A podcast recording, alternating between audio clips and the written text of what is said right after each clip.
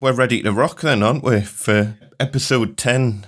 Where did that go? Uh, I was going to say 10 weeks, 20 weeks 20 weeks. um, have flown by, haven't they? It's, again, this week's um, Measuring Up podcast weather report, we started in uh, the icy blast of uh, Siberian freeze, and we're end, ending it in a, a, a bit of a, uh, a meltdown, aren't we? It's uh, stiflingly hot at the moment. Literally, even Newcastle's warm at the minute. Goodness me. And uh, I was just looking at the weather forecast, and apparently every part of the UK had hit 30 degrees yesterday, Glorious. which is just unheard of in the UK. Yeah, absolutely um, fantastic. Yeah, it's just gorgeous weather at the minute. Yeah, Um, it, it is absolutely beautiful. I've been, as ever, been out to the workshop early this morning, and it, it's just that perfect kind of 14, 15 degrees at the moment.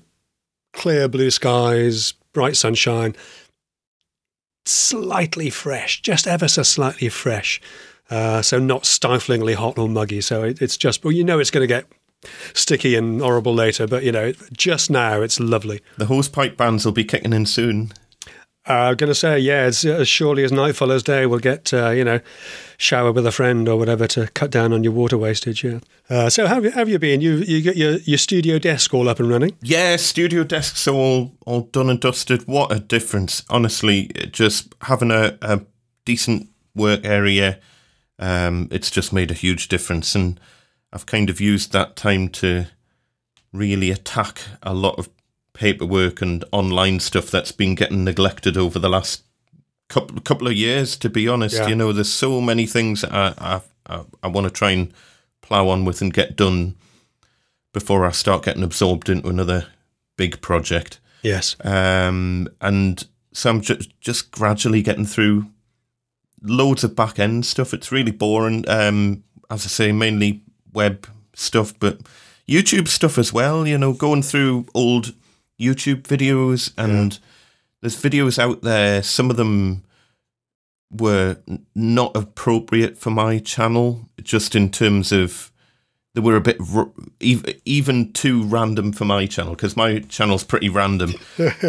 Eclectic, I think, is the. Uh, Uh, yeah, Word. but it, it, it was um, there was a couple of videos on there that were just, you know, I kind of maybe I don't know. Uh, In the early days when you're just looking to get as much content out there as possible, and you you put all sorts on. I mean, I've still got a few videos that I've left on, like me changing the brake bulb in my wife's Ford Fiesta, but they tend to do quite well. So I don't mind doing the odd thing like that. yeah, bizarre. but- Yeah, I, I, I like that. I like it when, when guys have their first videos on. Jimmy DeResta's got all his verse, first videos on. So right just after YouTube started, it's all.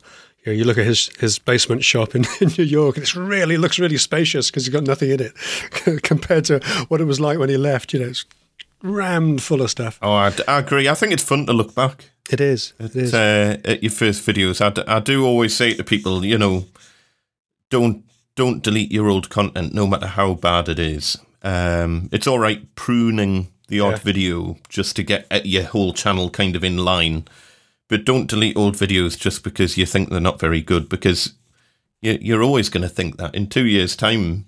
We'll think that the videos that we're doing now aren't very good, you know, and it's you're always kind of pushing to the next level of YouTubeness and, and production and Yeah.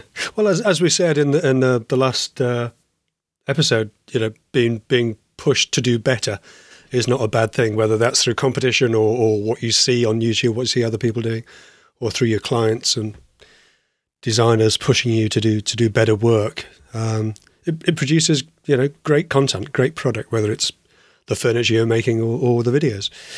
Um, yeah, it, it, it's not a bad thing, you know doing doing better. It was one of the one of the topics of uh, uh, of, of show topics, and maybe we'll we'll keep it for uh, for next season uh, about you know improving, doing better. yeah, it's it's kind of that constant striving for perfection, but not Well, that'll drive you crazy, but p- pursuit of excellence, I think. yeah, is, uh, is- not letting it yeah. get in the way of actually getting the job done. I think is uh, exactly exactly the yeah. key to it. Yeah.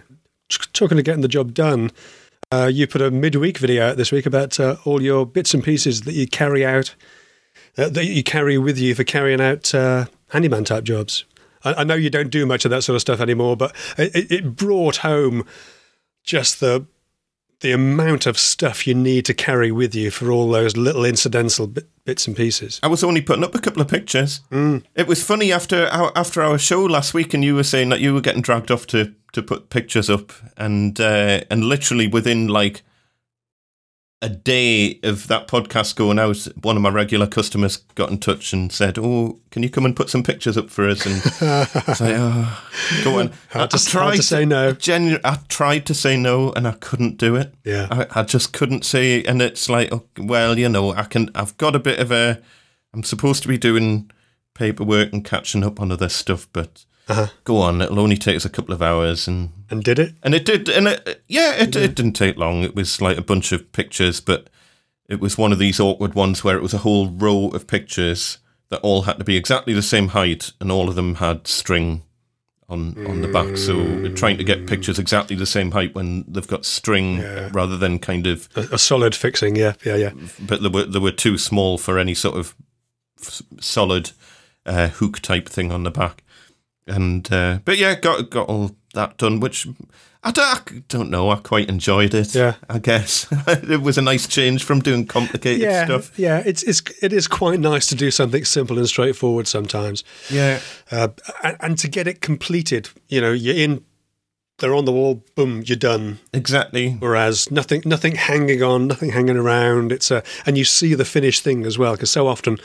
with the stuff I make, it goes to goes off to be sprayed or whatever, and then it gets delivered to the end clients, and I never see it. You know, it's uh, the, the last time I see it is a bit of unfinished MDF and uh, wrapped up in, in brown paper, getting thrown into the back of somebody's van. You know, exactly the same here. Um, the, there's kind of a vloggy video that I've kind of got half filmed. Um, do you remember when I was doing? There was like an understairs cupboard job. Yeah, yeah, yeah. A, a few well, coming on for must be a month or so ago, and uh, I was hoping that they would send us some pictures of it all painted. And I've been holding out doing the follow up to that video until I get the final pictures of it and I don't think they're going to materialize. It's like I, don't want to pester them too many times. It is such a shame, isn't it? But it could just be that they've not had time to paint it yet, or because they're probably doing it themselves. Or they could get you get you back with your superior roller technique oh. to uh, to do it. Now you've shown you can get spray quality finish from a roller. You know. They're going to be all over you, man. I just get so many comments saying, "Oh, you should have sprayed it. Oh, you should have sprayed it," and it's like, well, there's, as you well know, there are trade-offs to, mm. to hmm. spraying. There are indeed, and yeah. um, for for smaller jobs, it's not really practical, and most people can't tell the difference unless you put them side by side, or they're specifically asking for a spray painted finish, which is another whole. It's it's really interesting. I've just done this this week. I've done a, a, another banquette big box with sliding doors this time and birch ply. So I got that done last week. Uh, because of this weather, the, the lacquer wasn't drying very fast, and I wanted to get you know a good solid firm finish before I could get it delivered. Uh, so got that ready to go. I couldn't get in until Tuesday to to deliver and install that. Um, so Monday afternoon, I got all that out of the way. It was all let it dry nice and firm over the weekend uh, and got that wrapped up ready for delivery, got that out of the way. And for the rest of the day, I've had a, a silly little job. I've got three kitchen cabinet doors and a bit of toe board to replace. Uh, I painted a kitchen and did a low level kitchen refurb for somebody about five years ago. And around the sink, it just gets a bit battered and bruised because they're not the most careful of people. So they, I went and had a look and said, look, you know, those doors are too far gone. I can do something with those, but these these ones need replacing, and we'll take out that section we'll put a different toe board in there and all that sort of stuff. Uh, so I had three little doors and a bit of toe board to do, and that's that's the classic spraying dilemma. You know, it's just that kind of silly little job. Is it worth setting up the sprayer to do that? And this is why I got the one I did, to be honest, because because it is. And again, we're jumping the gun a little bit. There will be a video out on this, but basically, from a standing start, and I'm I'm not really fully set up for this yet. Even after four months, you know, I've cranked the the big job out and doing what I needed to do. Uh, but even even with the very rudimentary kind of ramshackle spray booth I've got. It took me less than five minutes to set up, and it took me less than ten minutes to spray three doors and a toe board. I mean, it's so fast. It is so quick. What about cleanup and stuff afterwards? So Cleanup was next to nothing. Uh, again, uh, th- that particular gun is very fast. You just kind of rinse it through with three three pots of water. so you literally just kind of empty the pot of paint, clean it out. Don't even do that. Just the, they they have what's called a flex liner.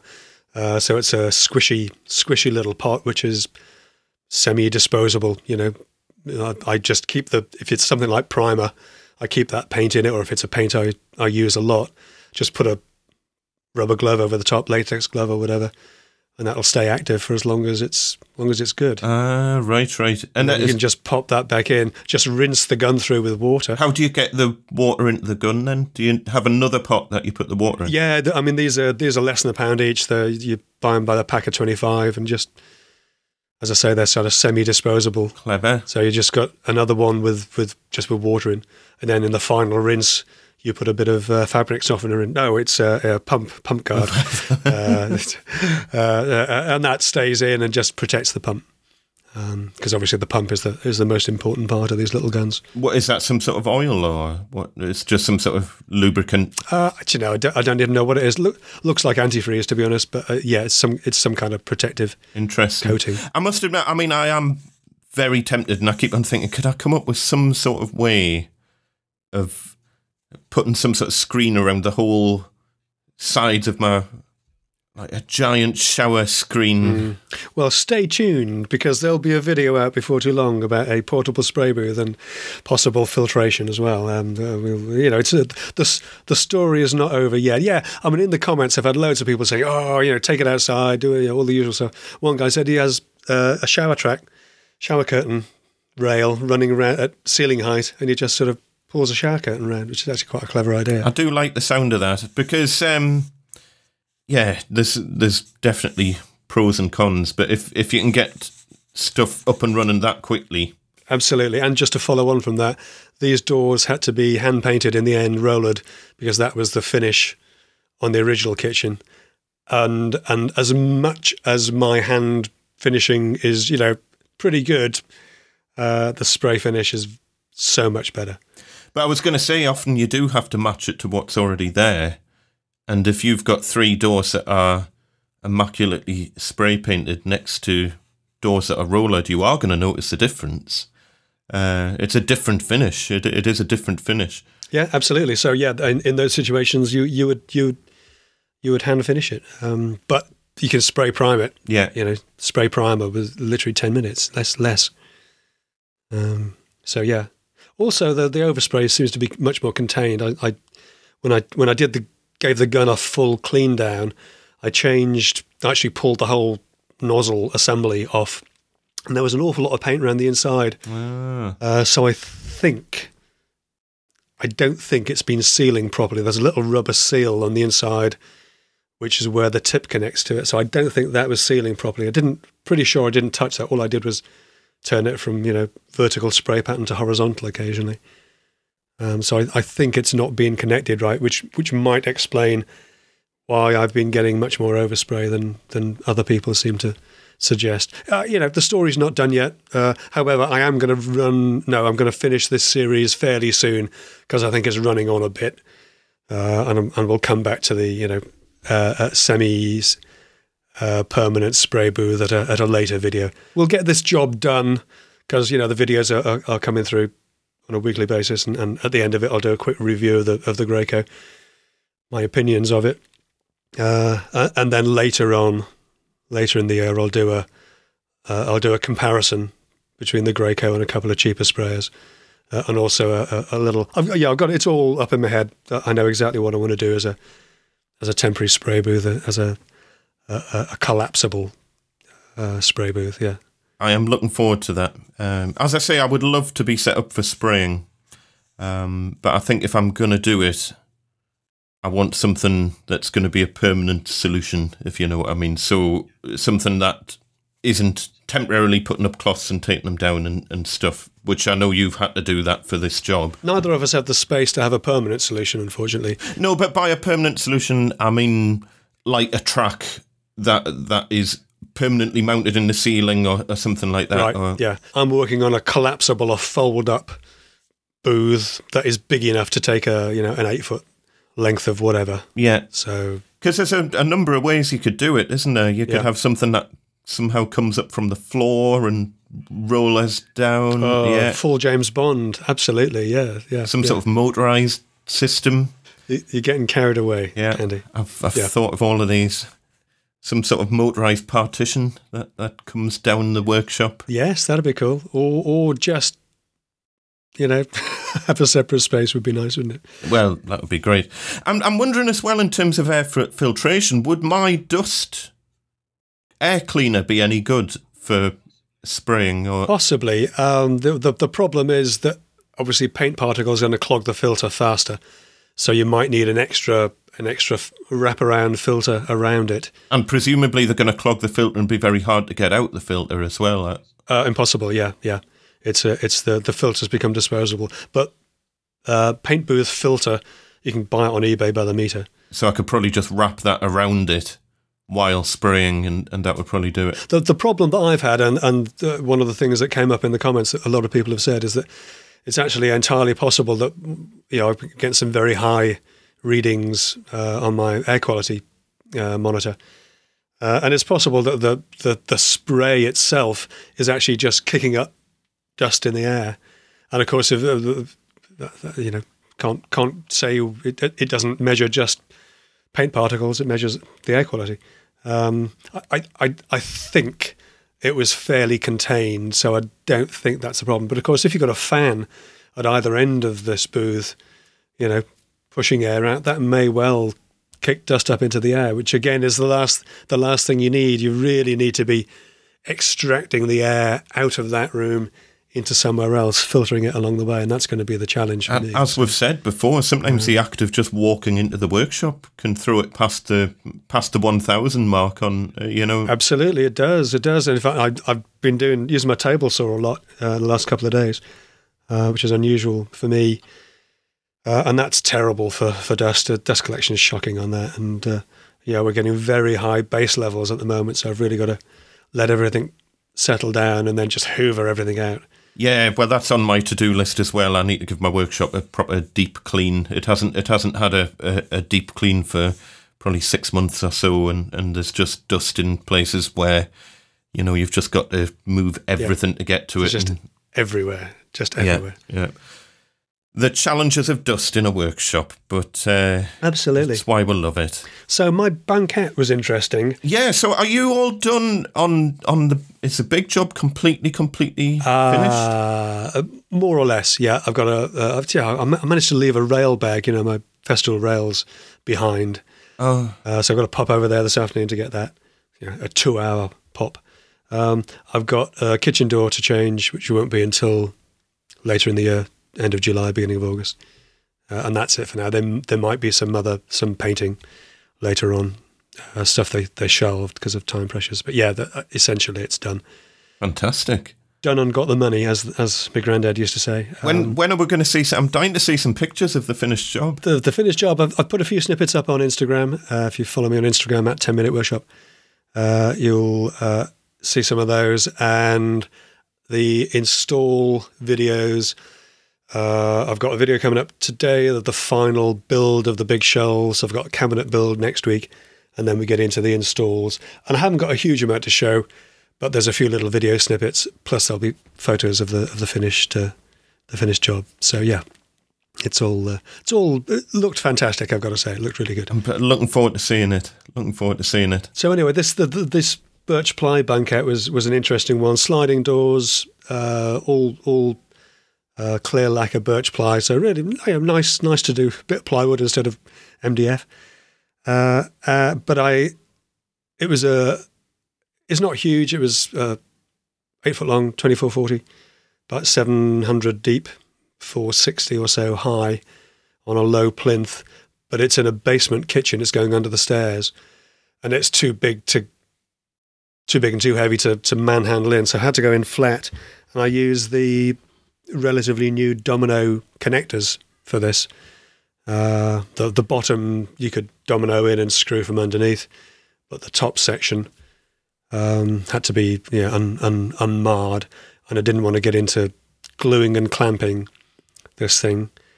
Uh, uh, so I use these uh, the domino connectors. I've, I've, had them for a while. There'll be a video out on those in due course. Again, I wanted to do a sort of a, a deeper dive rather than a I just got the box. Here's what's in it kind of thing because um, they're they're interesting. Uh, they've been out for it's a it's a knockdown fixing basically, uh, and these have been out for the bigger domino for a while, and they've just introduced them for the smaller DF500. Uh, uh, and they worked extremely well for, for the banquette. I used them in on the big job as well for a laundry room, and they weren't they didn't quite do what I wanted to wanted them to on that job. Uh, they were fine; it worked. I don't know if you get into this, but sometimes you have to build something into a very tight space, and you've got to construct it within the space. So there's there's no flex. You can't move the sides of the carcass out of the way to get a screw in there or anything like that. You've got to you know, offer the the top of the carcass up and then fix it in somehow. Now these the domino connectors are the 25 mil long. They have a 25 mil metal spike, if you like, that sticks out of one side that goes into a slot on the other, and you screw a thing up into them. Uh, it's it's much more obvious when you see it. My poor explanation, but basically you need you still need at least 25 mil of of travel of flex in the carcass to be able to get these things connected. So they didn't quite do what I was doing some stuff in a laundry room and it was the space was tight and it didn't quite do what I what I wanted there. Um, so if you're doing that, then the uh, the Lamello make a, a, a fancy biscuit jointer called the Zeta Zeta P, and there's a fixing called a Clamex, which does that. You can you can offer it up absolutely flush against the carcass sides, yeah, flicker switch effectively, and, and it locks in place. Very clever, very neat. Comes at comes at a price, as you as you might imagine with Lamello. Um, but the domino connectors worked extremely well. The, the downside of them is that they're quite expensive, uh, and they, they need to be you need to be quite accurate with them. You've got about half a mil of uh, of wiggle room, and I had a grid of sixteen of these spread over a, a twenty four forty by seven hundred. Uh, uh, uh array. Uh, and much to my surprise, they went in absolutely perfectly. They they all slotted together. Oh well, there you go. Wouldn't wouldn't doubt it for a second, Peter. Absolutely fantastic. It's the easiest build, the easiest install I've done for a long time. And I gather that would mean you can completely flat pack it and then just build it on site. Yep. Or? Yeah.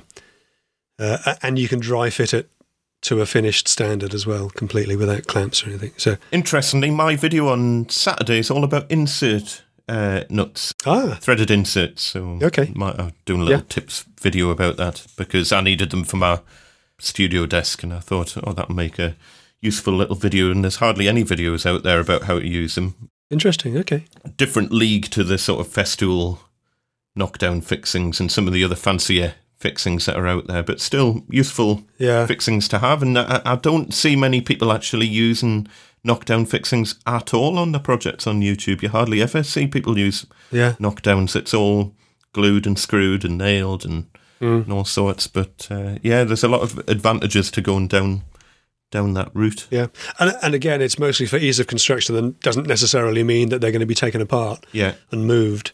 It's for uh, yeah the convenience of uh, of putting stuff together. Um, yeah, I was uh, yeah you know quite impressed by the Domino Domino Connect. There's a there's another one out there called Domino Fix, which is a third party fixing, which seems interesting. Um, I mean, the, neither of them are cheap. Uh, the Domino connectors, each fixing, so to to connect a, an L type fixing, so a you know a, a carcass top to a side, uh, is about one pound sixty. Uh, bag of bag of fifty costs eighty quid. So yeah, quite quite expensive per per fitting. And there were there were sixteen in in this banquette. So uh, 20, 25 odd quid's worth of twenty six pounds worth of fixings, which you know in the cost of the overall job is neither here nor there. But I'm not going to be using them on on every uh, on every job. That's for sure. A nice, it's a nice option to have though, and uh, a nice hop option to kind of have in your toolkit and Absolutely, and the kit is very good. As with all these things, if you buy the the starter kit, you get a bit of everything, which means you get a bit of things that you're not going to really want or not use. Uh, but overall, it's it's pretty good. Uh, the kit itself is about three hundred quid, so not not cheap, but um, uh, but it's got everything you need in there. It's got you know all the all the bits and pieces. So yeah, you know overall, reasonably good value for money. Uh, and certainly they, they do the job. The only downside with them, you get quite a large hole that you need to fill the domino fix and the and the lamello knockdown fixings. You just get a six mil little hole to fill, whereas on the the domino connect uh, connectors, I think it's about something like twelve or fourteen mil little cap that you have to cover. Everything in life is a compromise. yeah, exactly pros and cons, isn't it? Yeah. So we're at season uh, season one, episode ten. We're at the Not quite end of an era, but end of a season. Yeah, en- end of season. Blimey, and um, yeah, but that's flown flown by. Oh, well, it's flown by for me. It might have crawled for you. It's probably crawled for the for the viewers, for the listeners. isn't it? absolutely flown by. It's been it's been fantastic, and yeah, 20, 20 weeks. It's it's unbelievable how Yeah. how quickly that that passes. I, think it's a good opportunity to just say thank you to everyone for the support and the feedback that we've received over these twenty weeks. Is just absolutely. I think blown both of us away. I, I just couldn't have imagined. absolutely amazing. Yeah, we, we we, you know we didn't start this to get praise, uh, and nobody asked us to start this. This is just a, you know, it's something we've both wanted to do for a while, but you know didn't have anybody to do it with, and here we are. We found each other, and uh, uh, I'm, I'm delighted with with the the way it's gone. Uh, I really enjoy the conversation. It looks like other people do too. Uh, I think I, I looked last night. Ninety nine five star reviews on iTunes. I noticed that it was 98 the last time I looked, but uh, there's a very reasonable chance that by the time this show actually goes out, that it'll have Yeah. hit the 100 Yeah, mark, which is just blowing us away. We've we've got 27 patrons on Patreon now, which is just absolutely amazing. We'll Yep. talk a bit more about that later on, but just yeah, absolutely f- fantastic stuff. And I think the general conclusion is we will be doing a season two no matter what because we want to do a season two. So absolutely. I mean, we we we enjoy the conversation, uh, and I would like to continue it. And if we're going to continue it, then hey, we might as well record it. exactly. Uh, maybe we need to cut down on, on the editing, and uh, if it's not abundantly clear, Andy spends an awful lot of time editing the show uh, to make us sound much more conversational than we actually are. um, uh, and that's a tremendous amount of work. Um, partly because you are a bit of a control freak. Let's be let's be honest. I, I'm a total control freak. It was it was uh, yeah, uh, it was a kind of stipulation from day one that okay, uh, it'll be awesome to do the podcast, but um, trust me, if you end up editing it, I'm going to be coming back every two seconds. Can you just change that a little bit? Yeah? Can- so I thought- Oh, I said yeah, yes, I thought no, no, no, no, no. Let's hand all over that, hand all that stuff over to you. more than more than happy to do that. So, um, but I thought, uh, well, in fact, well, I think you might have mentioned that it might be an interesting thing to talk about. What's involved in making a podcast? Yeah, I mean, I don't know about you, but I've had a few questions from people who say, "Oh, I'd love to do a podcast, but don't really know where to start. And I don't know, I don't know where I'll find the time." Uh, uh, and again, just as a as an aside, not to sound like one of those gruesome motivational posters that you see in sort of corporate offices, nobody finds the time. You've got to make the time to do this. Yeah. whether it's a YouTube channel or whether it's your podcast or or whether it's uh, you know hobby woodworking, you've got to make time for this. Um, uh, so yeah, what's what's involved in Andy? How how do you, how do you make your podcasts? And I'll tell you how I make mine.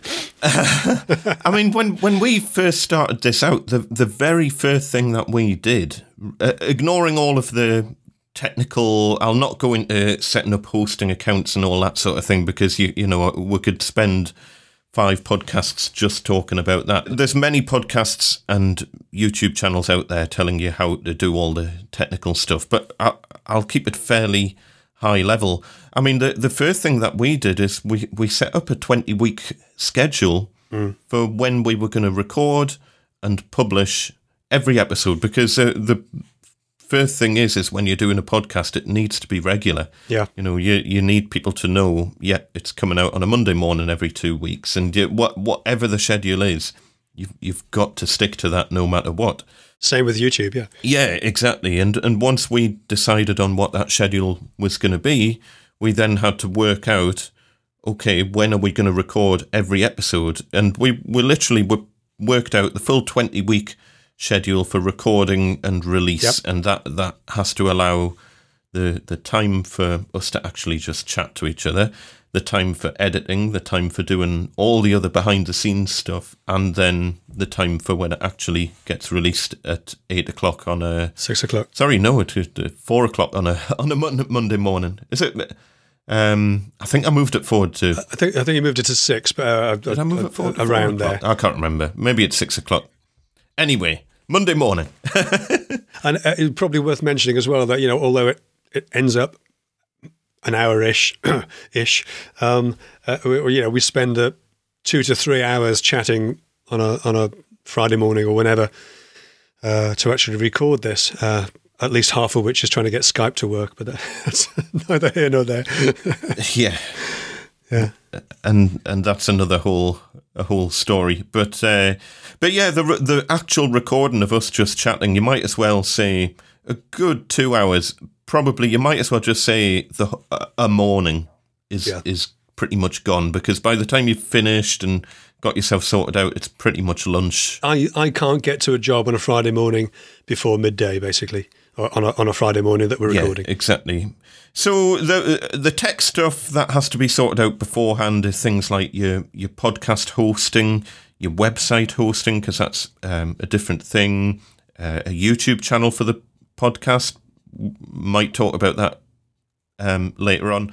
Domains, Twitter, Instagram, Facebook, Yeah, lots of social accounts to, to, to sort out and, and maintain. all the gear that you need in terms of your your mics and recording setup, um, uh, doing all of your um, branding and, and graphics, which Peter's done all that side of thing, uh, uh, all, all that side of things for the, the podcast and done an awesome job. Coming up with a name as well, you know, got to have a name. Yes, Gotta have a yes, yes. You you had a good idea for a name, and I was like, "Yep, champion, That'll that'll, do." and uh, yeah, so there's that's all kind of the behind the scenes stuff that you you don't get to to see, and that took you know probably a couple of weeks of work to to get all that side of things up and running. It, it wasn't a huge amount of work. Yeah. Um, each little bit maybe only takes half an hour, an hour, you know, but there's a lot of it. But half an hour here, half an hour there, or an hour there. We're trying to fit this in around the reg- regular work that we're doing as well. Yeah. It all adds up. And it, yeah, it, do- it does take time. A lot of people get hung up and caught up in the actual physical recording, the, the gear that you're using. Um, whereas there's so much, so that's the easy bit, you know. There's so much more to it than than that. So much more going on behind the scenes. I would say the the one bit that we've not had to think about at all is the gear because you Yeah. you already had a decent mic. I already had a decent mic. uh, We were both already set up to do recording, and generally, other than Skype not be- behaving itself, um, the recording side of things is pretty straightforward. Yeah. What we do, by the way, because a lot of people have said, "Oh, can can we video it?" and it's like, well, Peter's in London. I'm in Newcastle. We're at opposite ends of the country to each other. And we record each end independently, and then part of the editing is that I knit it all back together. Yeah. This is this is how you, get the best quality, basically, because if you record over the internet, uh, and although Skype is behaving itself extremely well today, um, if you record over the internet, it it it can be a bit laggy. Uh, it, it, it's not always great quality. Whereas recording our own versions of our own audio locally, and then, as you say, knitting it together afterwards, it's the it's the way you get the best. It's infinitely better quality. And you know, when you when you go to listen podcasts and you hear some that sounds like a, re- a recording of a telephone call, The old, the old biscuit tin trouble, isn't it? Yeah. yeah, versus um, ones where it sounds like you're in the same room as as the people. That is the difference between recording both ends independently or just doing the recording through Skype or some call recording software. So, Yeah. uh, and we'd kind of, and you know, my background is in audio recording, so I, I, I, I, I think we're both pretty set on no, we want to do this to, to sound as good as possible. You know, Oh, absolutely, um, absolutely. If we're going to do it, so so yeah, so the recording takes two th- two to three hours, and then that's all edited down. Um, the editing at the minute's taking about four hours per episode, but I'm I'm trying to bring that down and be a bit um, less anal about it. You know, I think it's one of those things where when you first start out, you do you want to take out every single little um and ah and don't get us wrong. There's editing that has to be done because there's there's lag on the call due to the way Skype works. And that lag means that sometimes you talk over each other because you don't know when the other person's quite finished talking, and it's that you. It's like that satellite delay thing. yeah. And if that was left in, honestly, it would be painful for you to listen to. So I, I take all that lag out, and that that's the thing that takes the time. Every time we um, are, are chatting and we accidentally talk over each other because of the lag, um, and that we're always going to have to sort that. Um, And the huge benefit of recording separately like this, of course, is that, that we're on our own tracks, so Yeah. we, you can time shift, you know, my speech to, to coincide with yours, uh, or, or rather, for us not to not to talk over each other. So um, that's the that's the big benefit of uh, of having us on separate uh, separate audio tracks. Yeah, exactly.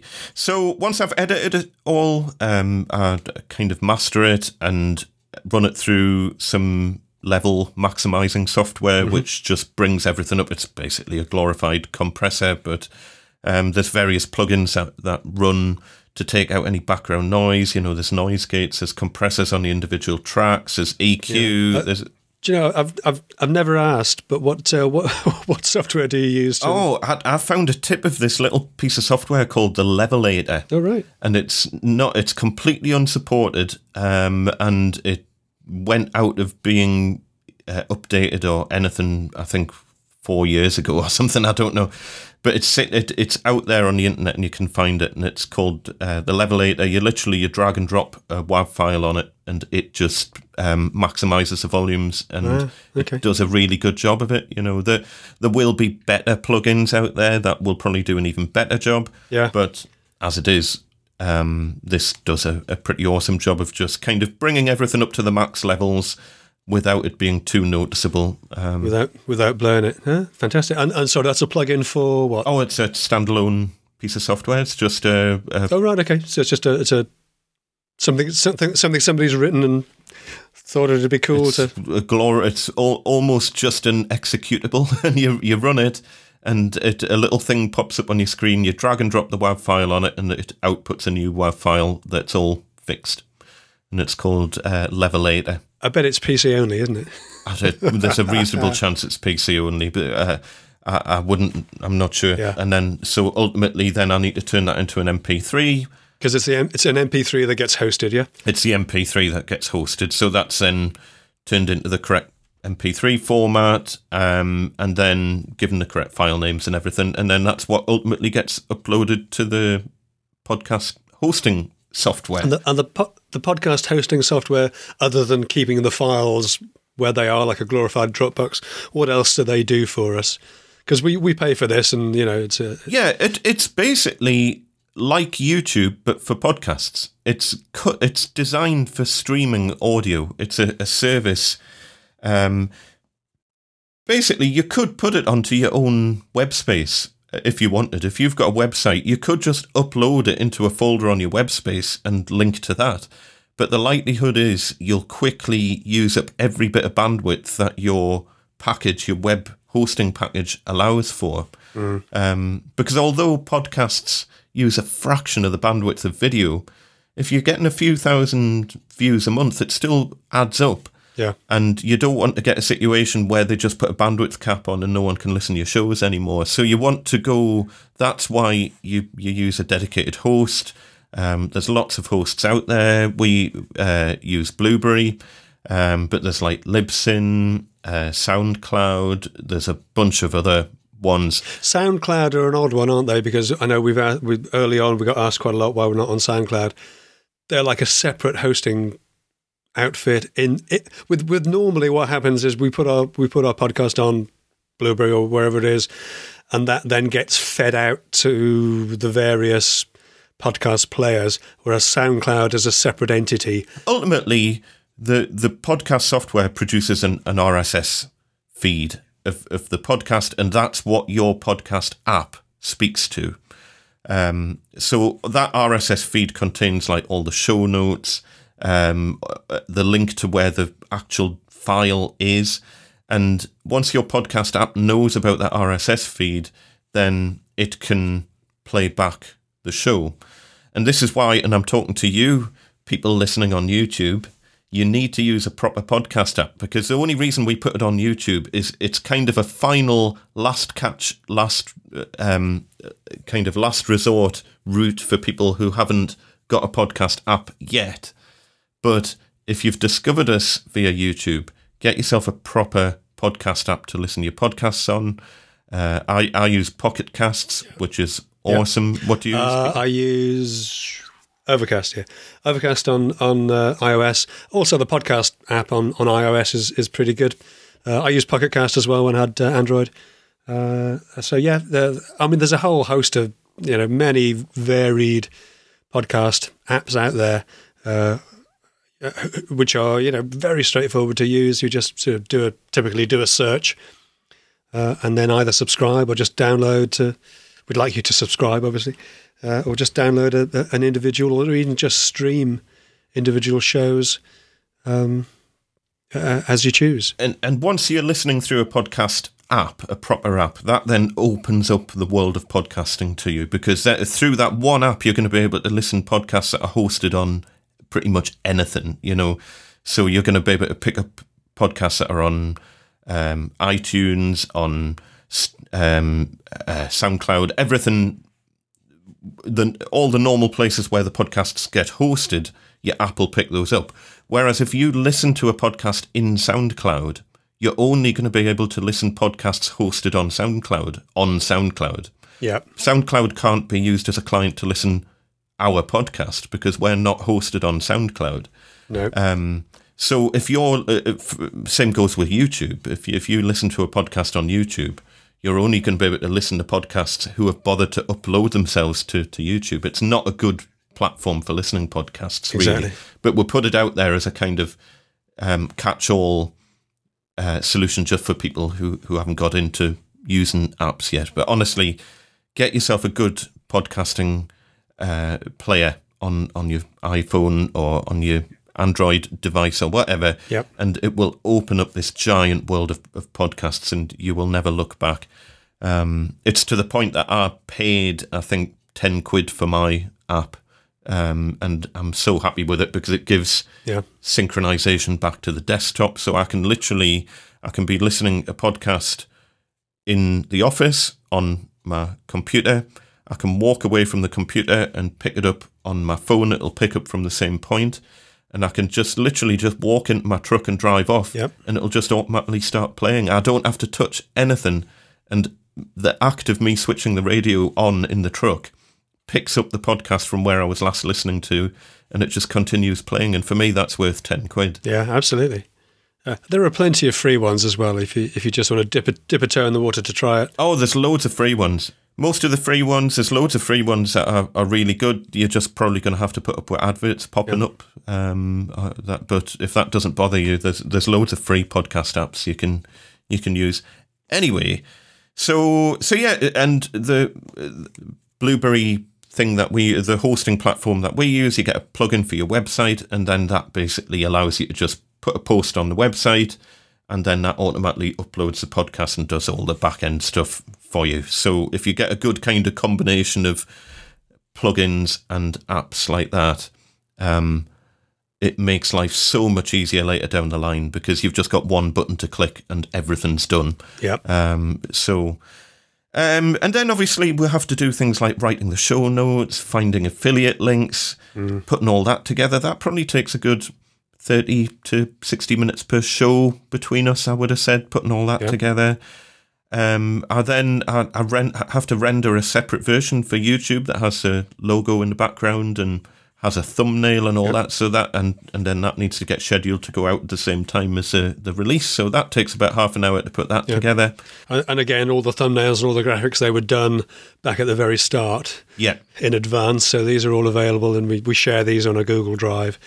Um, so that they're available to both of us and, and can be updated or changed as yeah. Peter kindly put together everything for the whole season right at the beginning. That makes life so much easier because it means that I'm not having to pester him every two seconds. Oh, can you get the thumbnail? which is just as well. yeah, so everything was done right at the start. Part of that, when we're working out the 20 week schedule for the show, is also doing all that background work of putting together. Because you wouldn't believe how many different types of versions of the logo we'll have to have Yeah. for every every different platform. different one for Twitter, different one for Instagram, different one for Facebook, uh, different ones for the website. You know, it's all it's all different. There must be 10 plus different versions of the of the logo just for all the different platforms that you've had to, to sort out.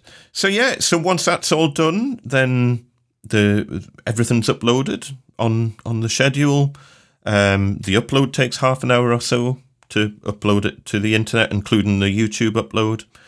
And then on the day, so the the launch is kind of automated.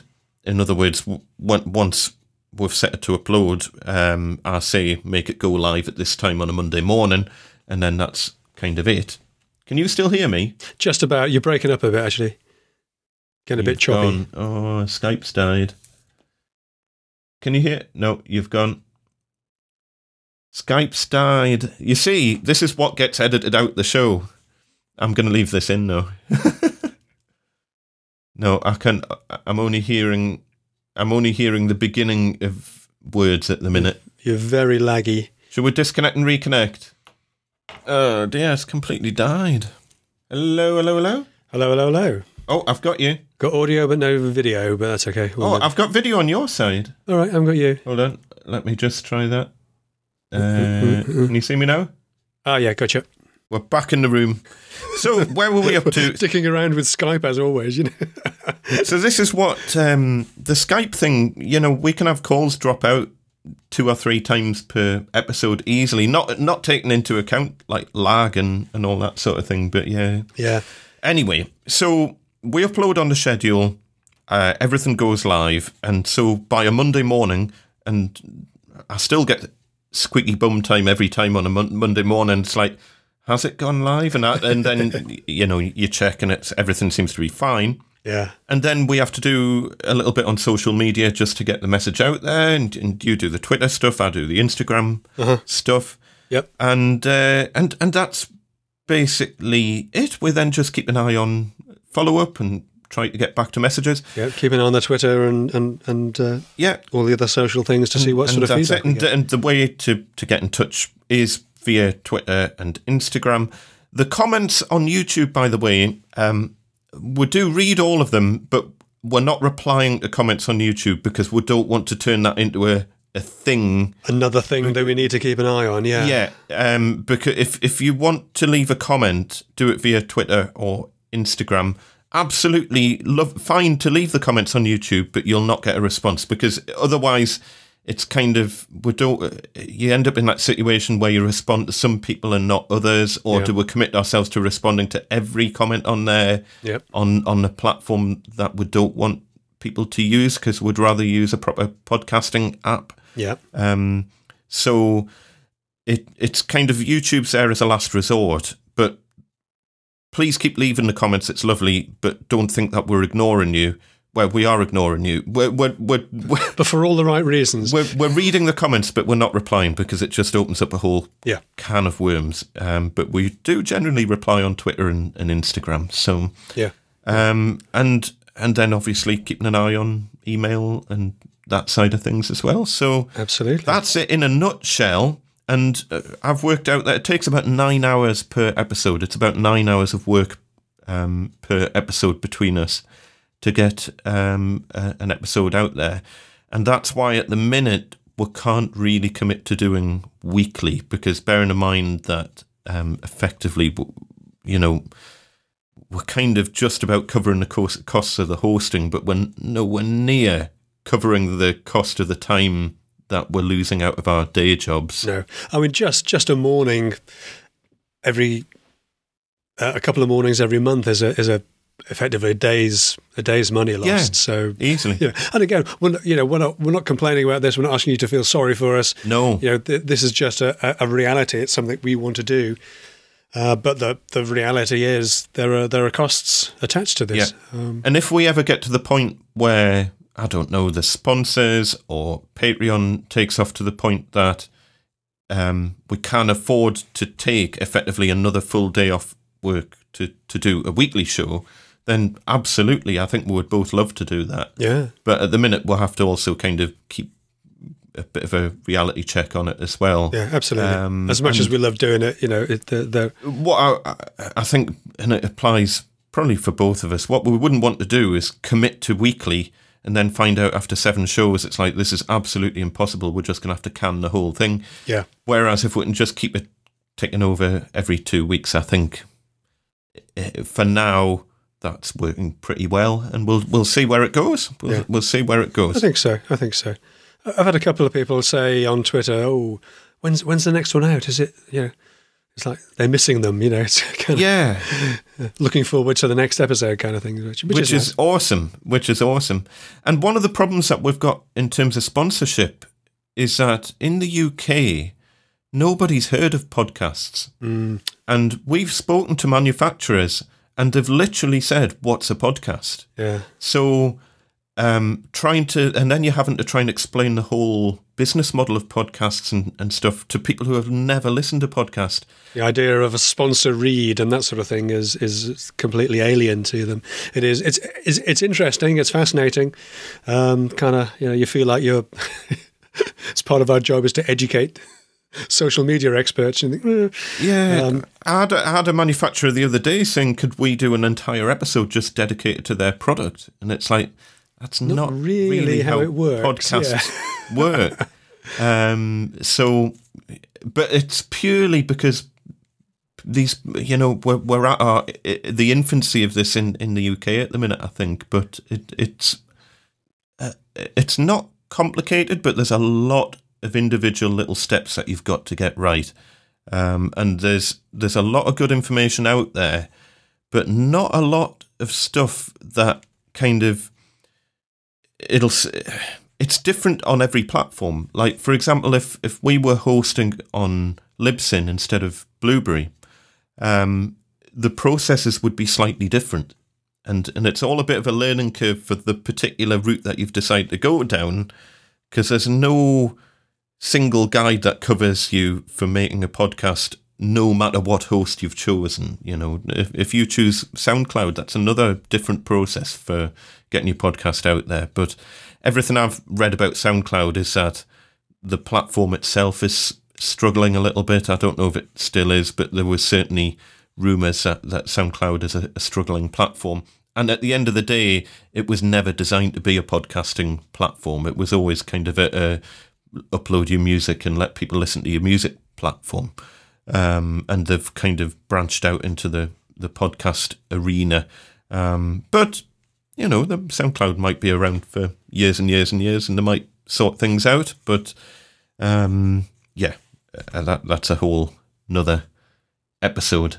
Yeah, uh, on its own. So when we first started doing our Patreon um, for for the podcast, uh, we set some goals, didn't we? We we you know we get X many, we get a, a we go weekly, we get this many, we do a second season, uh, and you suggested, I think, Andy, uh, if we had twenty Patreon supporters, we'd do a second season, and if we get to two hundred, we'll go weekly. And I thought that was a bit low. I thought we, we ought to be aiming a bit higher than that. I said we ought to go for 50 and 500. And it turns out you, you were way closer to the mark than I was. Well, we've, we've hit 20, 27 patrons, which is not a bad start. which is which is good. It's a good start. Um, but I think I think we'll go with your original estimates for doing a second season rather than not because you know obviously we do yeah, we do enjoy it and we will do uh, uh, we will do a second uh, uh, a second season of this. Yeah, and thank you so much to those 27 folk who are literally keeping the lights on on this show. Um, that is the only source of income we've got to pay for what we're doing here is is Patreon, and you are you are literally keeping the lights on. So thank you so much to ev- every one of you. And uh, yeah, we will be doing a season two. And at the minute, we're provisionally saying uh, Monday, the 11th of September, will be the um, episode 11. So the first one of, of season two. And uh, but keep an eye on our Twitter and Instagram just in case that changes. Yeah, I mean, uh, early September provisionally with the, with the idea of uh, the 11th. Um, but, you know, subject to change depending on schedules and all the rest of it. But that's, that's the plan. Um, so, yeah, look forward to that. So, we're taking the summer off, which would be nice. Yeah. Uh, oh, and we're adding in a new $3 reward tier on Patreon. And anyone who um, is on $3 or above will get a shout out in the show until we change our minds. Yeah, name name check to anybody giving us uh, three bucks a month or more. Yeah, three dollars a month, and you'll get a, a, quick shout out at the end of the show, and you'll get your name in the uh, show notes as well. Absolutely, uh, unless you choose not to, of course. Not not everybody wants to be recognised in that way. Uh, we would totally respect that. I've got a I've got a couple of uh, a couple of Patreon supporters on the YouTube channel who've, who've chosen not to uh, not to have their name in lights at the end of the end of the video. So that, that's absolutely yeah, fine. But it's just a little thank you for for coming in at that tier. Really, at, at, at that level, it's just fantastic, and uh, that'll start from episode eleven onwards. So, one thing that I think would be quite a nice uh, way to round off season one is for each of us to give a little tip. If uh, if if you've got an idea of a golden tip for the end of season okay. for for anything it can be uh, life related business joinery you know a- anything you want This one works for everything. Okay, clean up after yourself. it's a good tip Okay, that goes for life, relationships, uh, business, joinery, working in someone's house, whatever it is. Clean up after yourself. Don't leave your mess for other people to deal with. Sometimes when I'm in a customer's house, and it happened, happened uh, yesterday actually, I was got around to doing these, fitting these little kitchen doors and things, uh, and the, the woman said, "Oh, uh, cleaner's coming tomorrow. Don't worry about the mess." I said, well, you know, the cleaner's not here to clean up after me. They're coming to clean up after you. They're cleaning your house. You know, they're, they're not they're not my cleaners. They're yours. So I'll I'll tidy up my mess, get that out of the way. Uh, uh, uh, and it's an easy, simple thing to do. Sometimes it's harder at the end of a long working day to actually get your Hoover out and tidy up properly but it's worth doing because it's those things, those little things that really make the difference. Those things make you memorable, uh, in my experience, anyway. I think that's a great tip, and I completely 100% agree. Um, I've had customers who have even said, "Oh, just leave it. I'll do it later. I'm in, I'm in all Yeah. day. I'll do." it. And it's like, no, don't worry. I'm quite happy just getting the Hoover out and cleaning up after myself, and it's just part of the job. Apart from anything else, I normally take pictures of the finished job, and I don't want pictures of the finished job with all the rubbish. Exactly. And you don't want all the rubbish in there, yeah. It's part of the whole pride in your work thing, isn't it? And no, totally, hundred percent agree. What about you? What you got? My uh, tip would be always have an exit plan. Okay.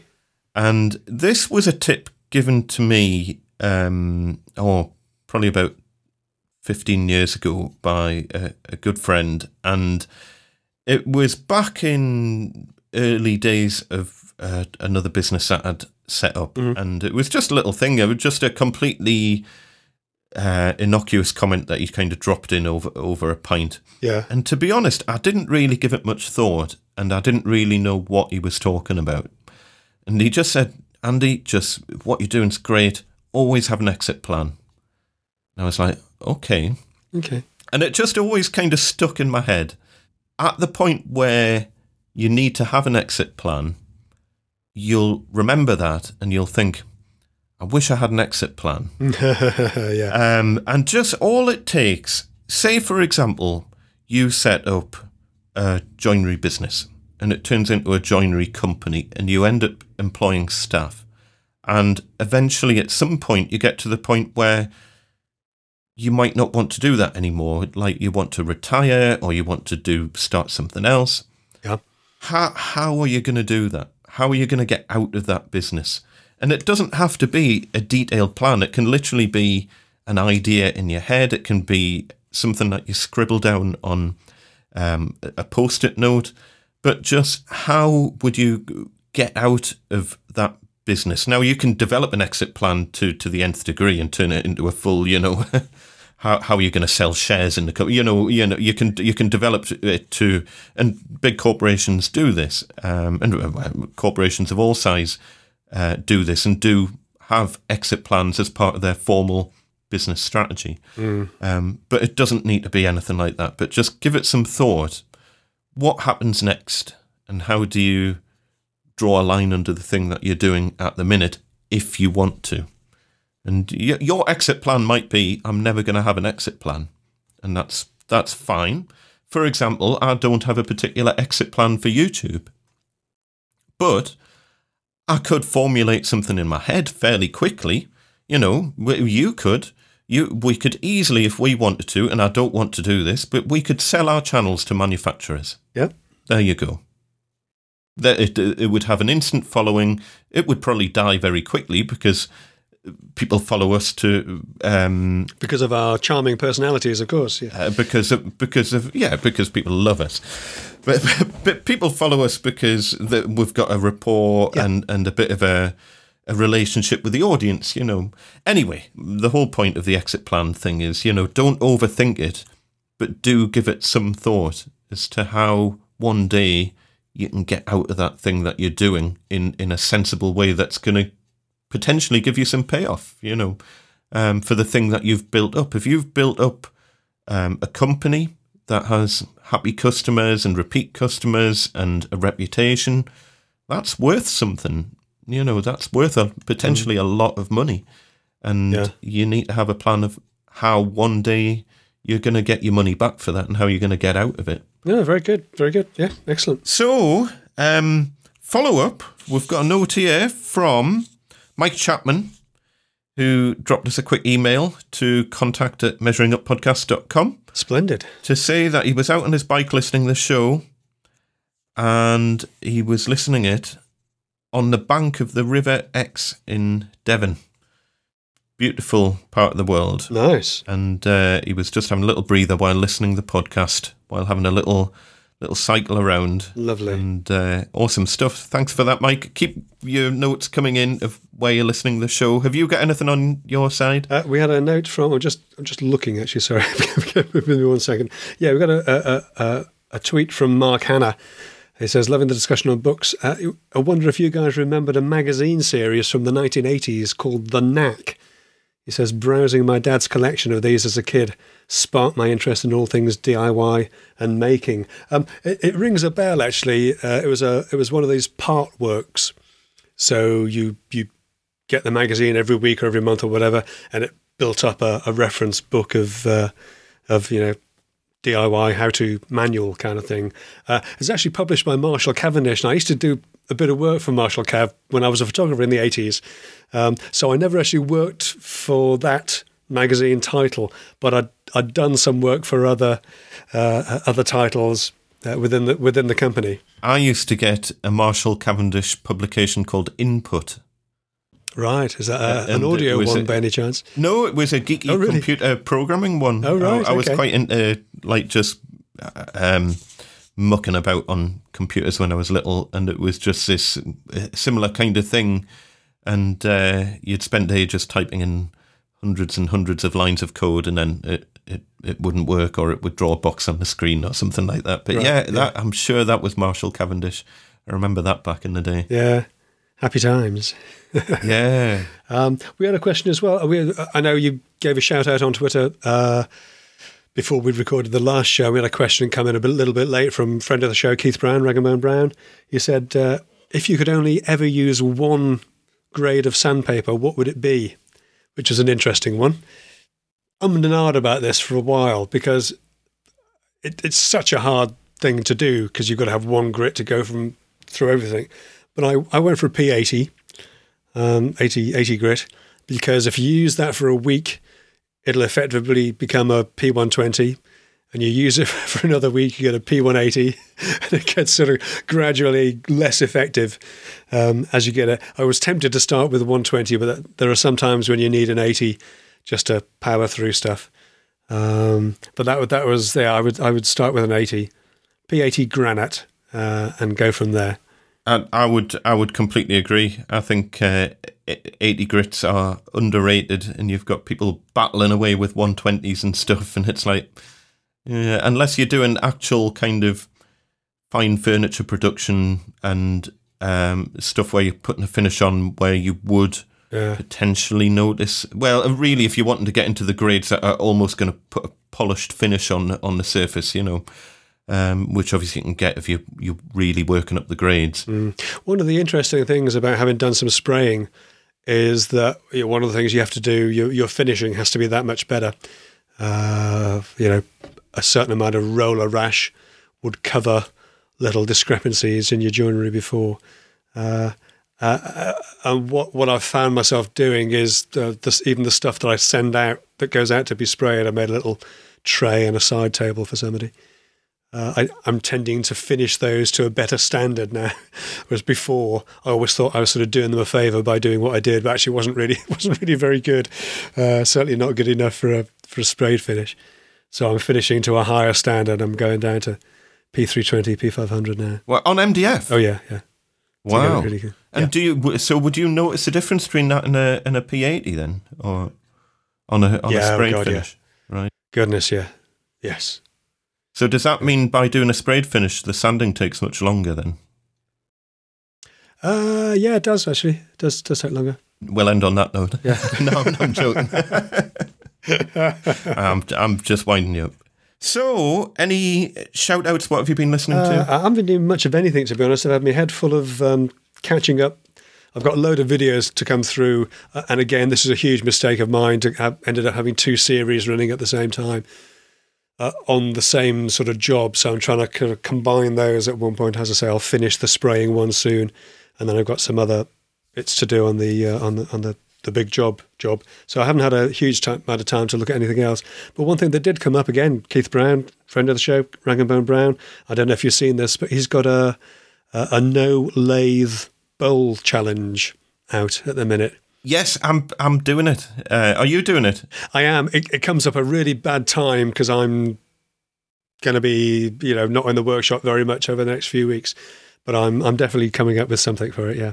Yeah, I'm. I'm gonna go for it. I mean, mine will be awful because I haven't got any tools for doing that sort of thing. But um, I, I'm gonna. I have got a little piece of Spanish chestnut sitting around that should be perfect for it. So I'm gonna uh, give it a bash. But I think that'll be quite a fun thing. Fun. Nice. Um, yeah, he was saying he's got potentially. I'll not drop any names, but he's got some potentially quite big names yeah. Yeah. uh, involved. But I'll, I'll not say who.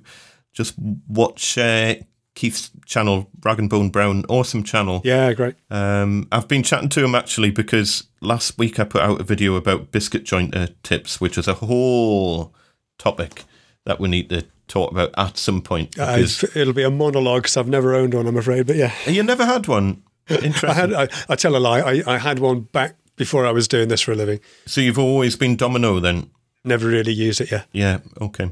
I mean, just to put the record straight, because it started blowing up some of the comments on it, it got very domino versus biscuit jointer in the comments. Oh dear. Really? Um, nothing kind of nasty, but it, it some of the comments got quite heated, and um, I just kind of left them to it, you know. Yeah. Yeah. Yeah. and uh, yeah, you know, I would love a domino, but I don't buy tools unless a job's going to pay for it. And I haven't had a job that I can't do with a biscuit jointer, but as soon as a job comes up where I can only do it with a domino, and if that job will pay for it, I will buy a domino. Simple as that. Um, if I hadn't already bought a biscuit jointer, I would probably go straight to a domino. Yeah. Um, probably, but that's a whole topic. But uh, yeah, I have no allegiance to Domino's or biscuits. It's just I happen to have bought a biscuit jointer several years ago, and that's what I mainly use. Well, interestingly, you see, I, I bought the Dom and I got one when they first came out for exactly that reason. I had a job that would pay for it.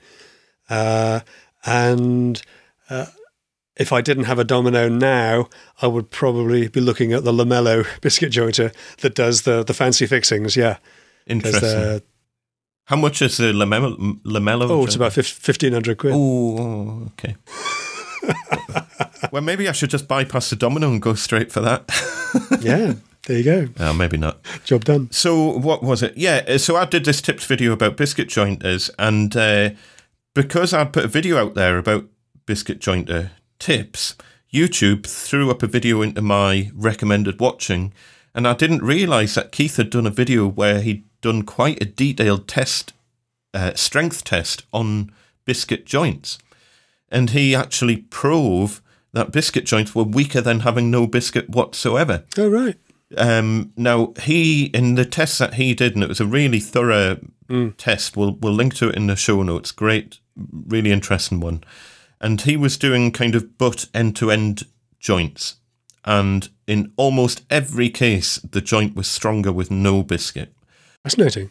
Fascinating. Watch the video, for- honestly, and it would be really interesting to see a similar test done with with dominoes. Dominoes, yeah. Um, what I want to do at some point is uh, because he was doing end to end, so edge grain to edge grain. Right.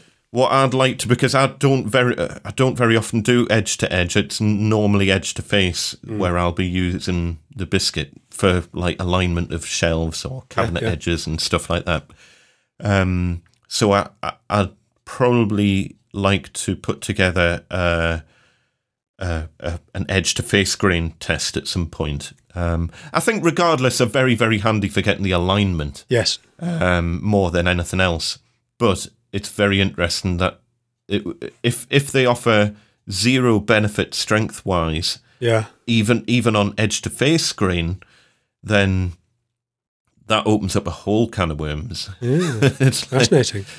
um, but yeah, very interesting uh, test that he put out there. But just randomly, he put he did that video a year ago, and you know we were talking about YouTube randomness the other day. Yeah. That's the first time I've seen it pop up, and it's because I happened to make a video, or ha- I happened to watch my own video about Yep. my uh, uh, biscuit jointer, so it's thrown up his into my into my feed, and that's how I found out about it. So YouTube's so random. It is. It is. Uh, we work so hard trying to trying to organise, and Oh, you've gone again.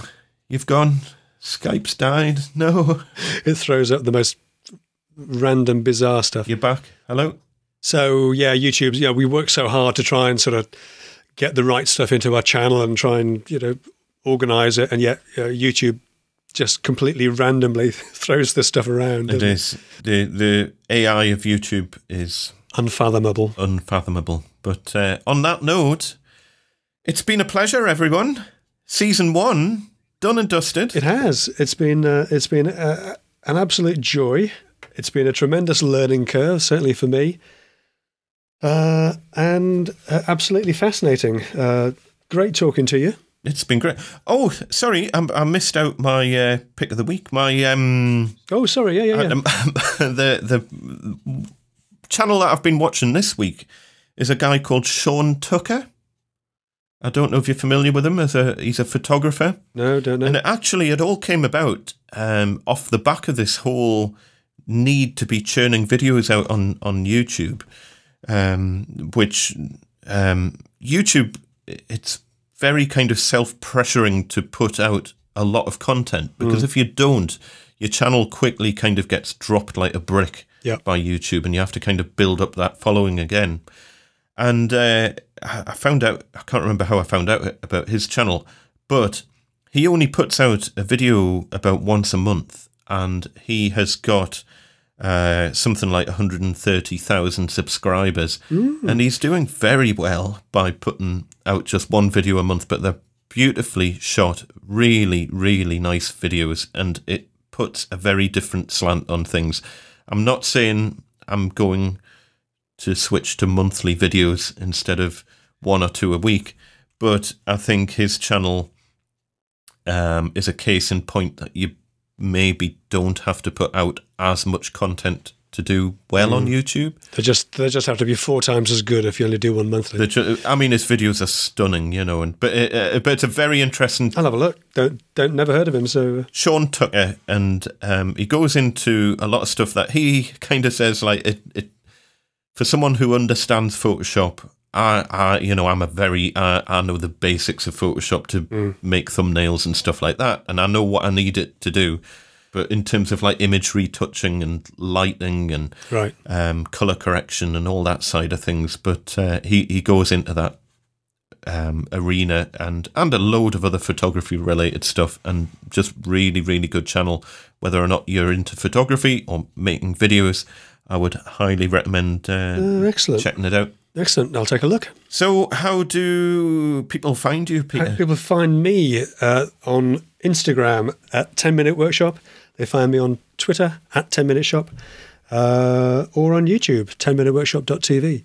Uh, what about yourself, Andy? Um, and I am Gosforth Andy on Twitter, Gosforth Handyman on Instagram, and Gosforth Handyman on YouTube. So please do subscribe and follow both of our channels and share the podcast joy around, and we'll we'll push this to be the biggest joinery podcast in the world. I think we're safe to say we're probably the biggest one in the UK, but I think we're probably the only one in the UK. Quite possibly, yeah. So, yeah, the biggest of one. in terms of a commercial joinery podcast, uh, I think.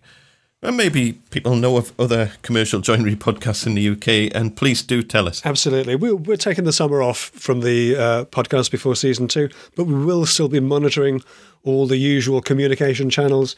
Uh, Twitter is almost certainly one of the best ways, Twitter or Instagram, some of the best ways to uh, to reach out to us. Uh, but you can also email us contact at measuringuppodcast.com. Absolutely. Measuring Up PC on Twitter Thank you. Yes. um, and Measuring Up Podcast on Instagram. So please do get in touch on there. And it would be lovely to keep in touch with you all over this little break that we're having. And we'll, we'll see you in September. Absolutely. And we're going to finish this one really randomly, like we did on episode one. Probably. There's nothing that we've forgotten to mention, is there? I don't think so.